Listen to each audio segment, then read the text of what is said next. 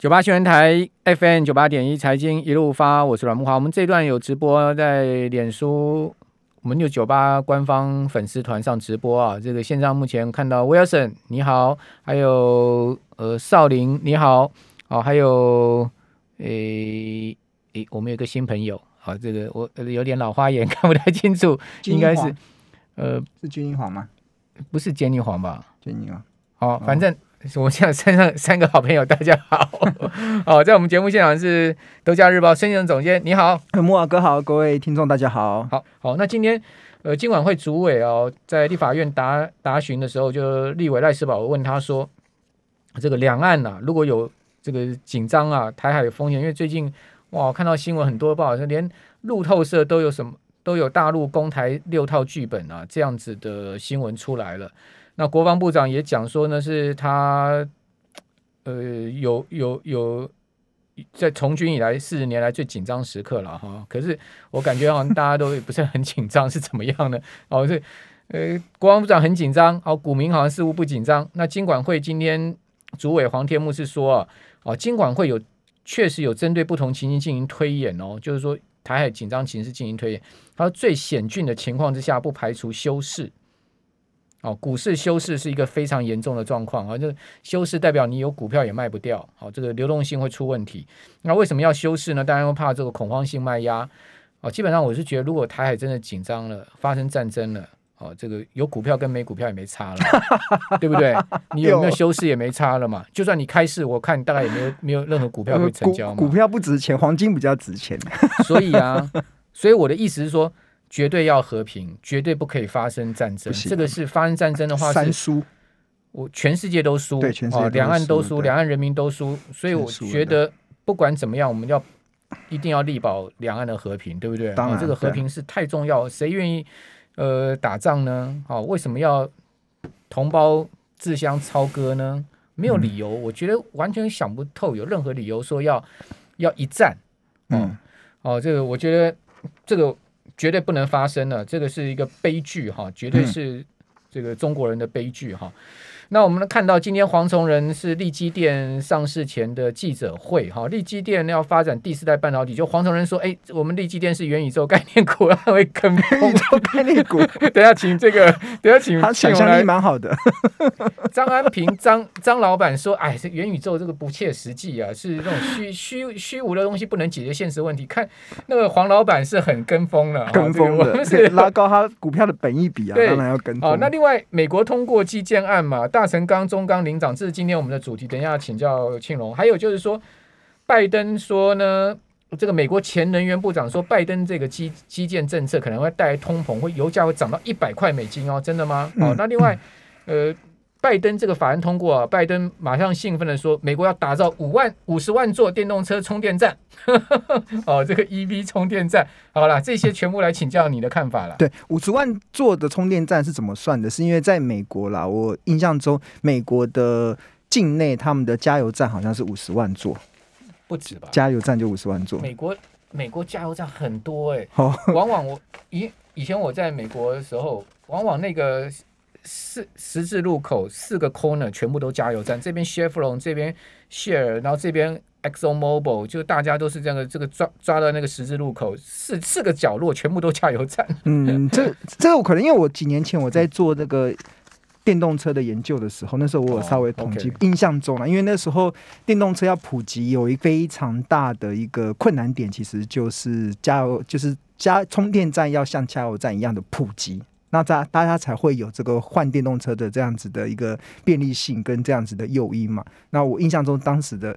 我看到的数据好像是五十万座，那当然就是拜登他的一个目标嘛。那这一次拜登他在呃他呃在竞选前啊，其实拜登其实就是打主打的就是要扩大美国的基础建设，因为美国有很多的公路，甚至很多的基础建设都已经是非常的老旧不堪了，所以他在竞选前的时候，其实就是往这个当做他非常重要的一个政策。那呃，原本大家还以为其实这个的政策的支票是过不了参那个众议院，但是没想到上周十一月五号的时候，众议院它是通过了，最后一刻对最后一个最、嗯、最后一个通过，那这也创造了美国史上最大的一个基础建设的法案，总金额是高达一点二兆美金。这个其实还这个这个一点二兆美金，其实还没有包含未来他们还还有一些什么长照的这些东西，如果再加上去就有两兆。那那那个是一点七五兆，那个还没还没有过。那这个其实就是，是另外一个，那是社社会福利对，那就是社会福利支出。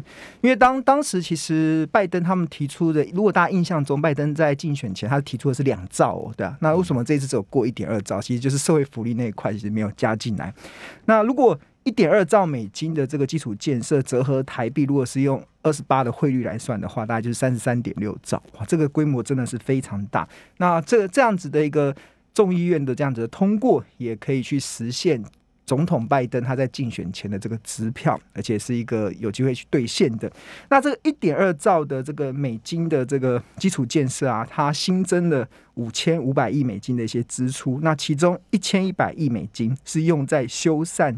新建道路跟桥梁上，那六百六十亿美金是用于像客运跟货运铁路的一些建设上，然后另外有六百五十亿美金还用于网路宽频的一个建设。哎，这个大家。那我讲的都是美金哦，美金就很大的一个数字。像之前美国他们不是要扶那个扶植半导体产业吗？他们的预算也只是拨五百五十亿美金，就是一个非常大的，很多的台积电、三星、英特尔都想要去抢这块大饼，对。那那是否特定产业嘛？那这一次的基础建设其实就每我刚才讲讲的每一个都超过了半导体扶植的这个规模五百五十亿美金之上，像六百五十亿美金是用在网络宽频的建设，那么以以后，以后我相信上上网是人类的基本人权啊，对啊，所以他一定要让整个网络宽频的速度变得更更方便、更有便利性。那另外还有五百五十亿美金，我看到它的这个用途是有点意外啊，竟然是要汰换铅制水管。嗯，这个台湾不是已经？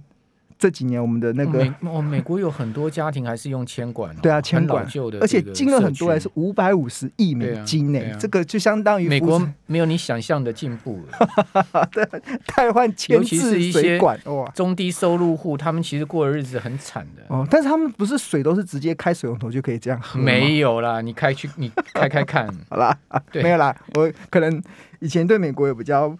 比较好的一些幻想这样子，但是好的幻想，你你要你要 你要清醒一点哦，没有啦，这这为什么为什么拜登他通过这个那个法案的时候，他很振奋，他觉得美国会不一样呢，因为美国以前可能是好像是又老又旧吧，对，可能 他们的观念是又老又旧。拜登需要振奋啊，振奋，不然他就是就常常会打瞌睡。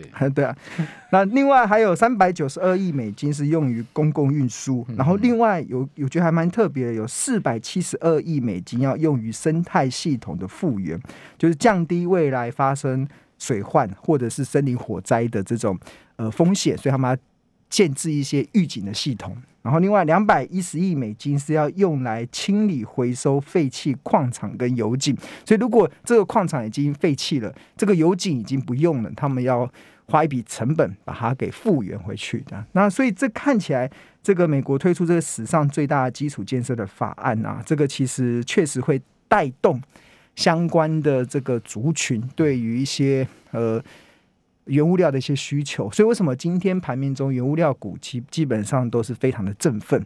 那其实美国它其实我我个人对于原物料股振奋会不会是一日行情？不会哦，不会。钢铁股最近其实量缩的很厉害，不会不会，它它绝对不会啊，这个。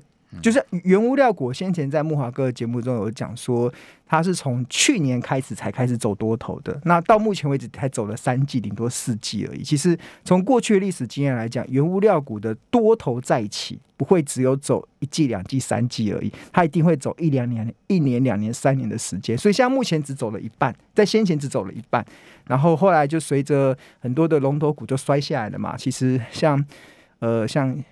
航运股其实也是跟原物料有一些比较有点呃有点感觉相关联的啦，它就涨一波之后摔下来嘛。然后钢铁股，你看这前一波也摔到中钢摔到剩三十二块的时候，大家都一路在落井下石的时候，那时候我在木华哥的节目跟大家讲，不要再对航运股跟钢铁股落井下石了。他们其实他们应还是会有它的一个基本面支撑的一些力道。嗯，对啊，那其实很明显，我们看到今天就出现了一个蛮报复性的一些反弹。嗯，好，那至于说这个报复性反弹可以走多久，还是说它是一个回升呢？啊，我们这边先。呃，休息一下啊！当然，今天晚上美国的相关钢铁股、基建股也是一个观察重点啊。我们这边休息一下。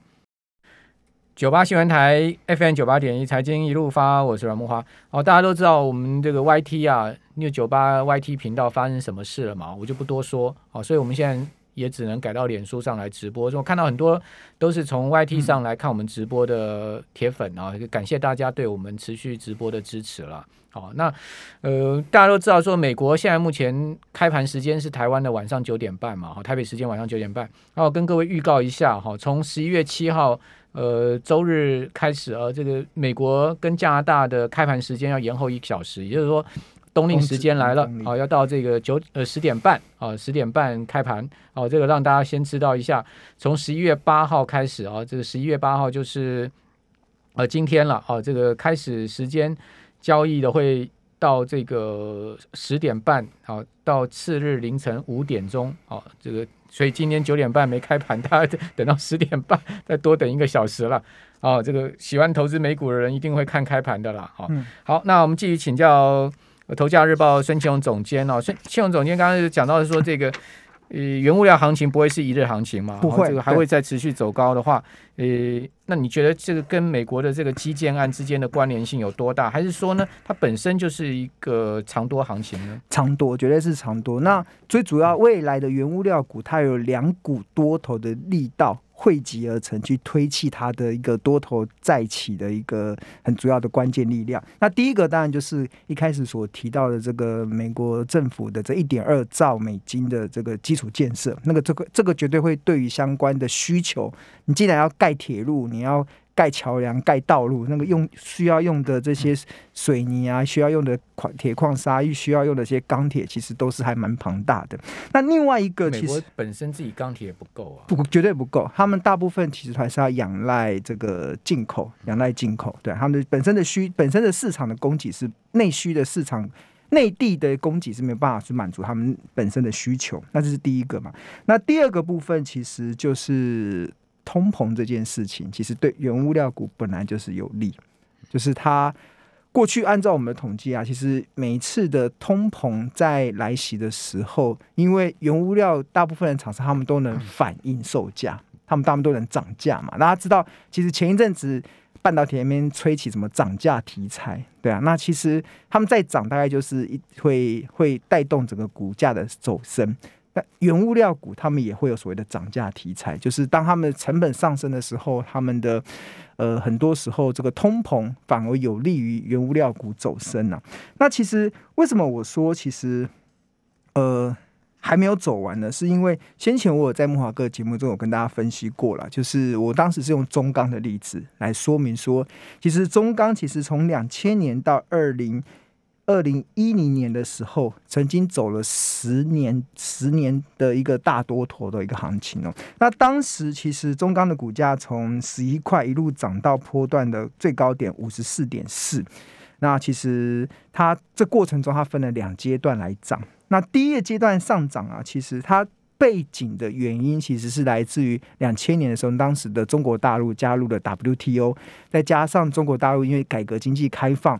让它成为全球一个对于原物料需求非常大的一个需求国，所以带动了当时全球进入到原物料的多头循环。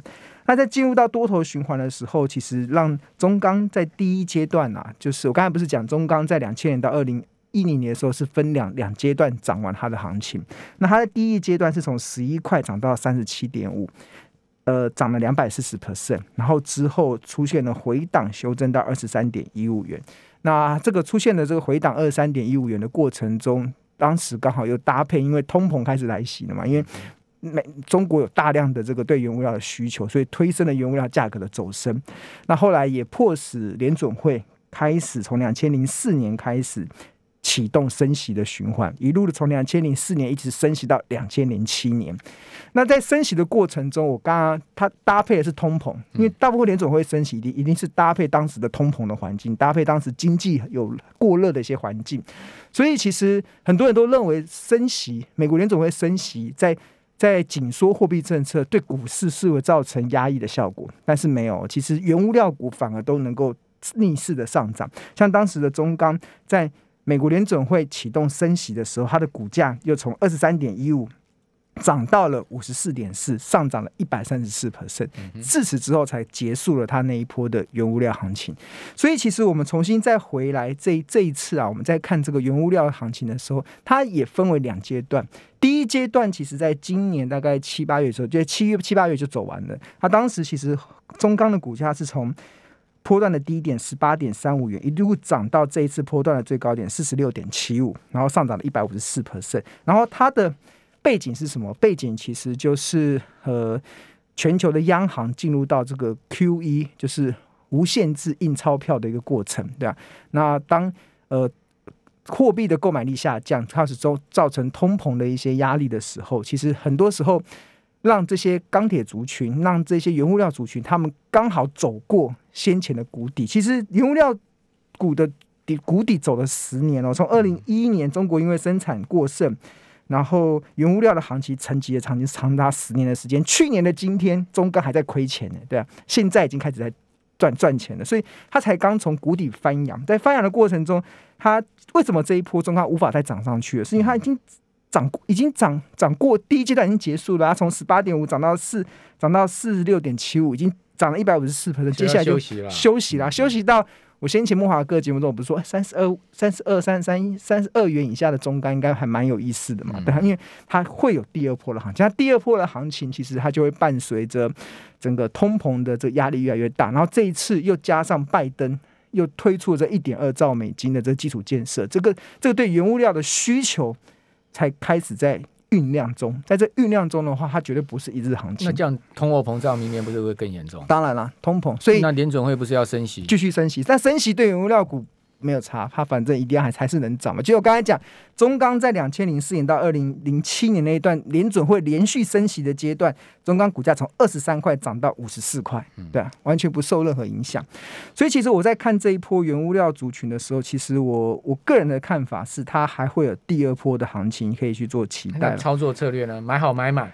买好买满，还有抱住爆满这样子，抱住抱买好买满，抱住爆满就对了。对啊，那因为就等嘛，等第二波。那什么时候会结束？它才刚开始而已，真的。之前钢铁股从七八月以来都是很郁闷嘛，对啊。现在第一天才一吐怨气，那在一吐怨气的过程中，不会这么快就结束了。所以这个钢铁股持有族群，我们的听众朋友打了一个强心针。对啊，不会这么快，而且他们的获利才还没有到。像我跟大家讲，这种原物料股啊，它有一个操作原则，就是你买在高本一比，卖在低本一比，赚钱。对，卖在他们大赚钱的大赚钱的时候。那你看，我刚刚举例，中钢现在目前本一比是十七点五一倍，嗯、然后大成钢现在是十六点二七倍，中红是呃燕辉是十二点二一倍，海光是十七点六六倍，星光还有什么春源是十四点五八，永强是二十一点二倍，张元是。大概也是十倍左右，所以本一比啊，大概要到大概六七倍那种才叫低嘛。那时候才是真的是那种原物料股，真的就是已经涨完了，因为他们已经获利到极致到高峰的时候，嗯、那才是你卖股票的时候。OK，好，提供给听众朋友参考啊，非常谢谢《头家日报》孙总监，谢谢我们听众朋友收听。谢谢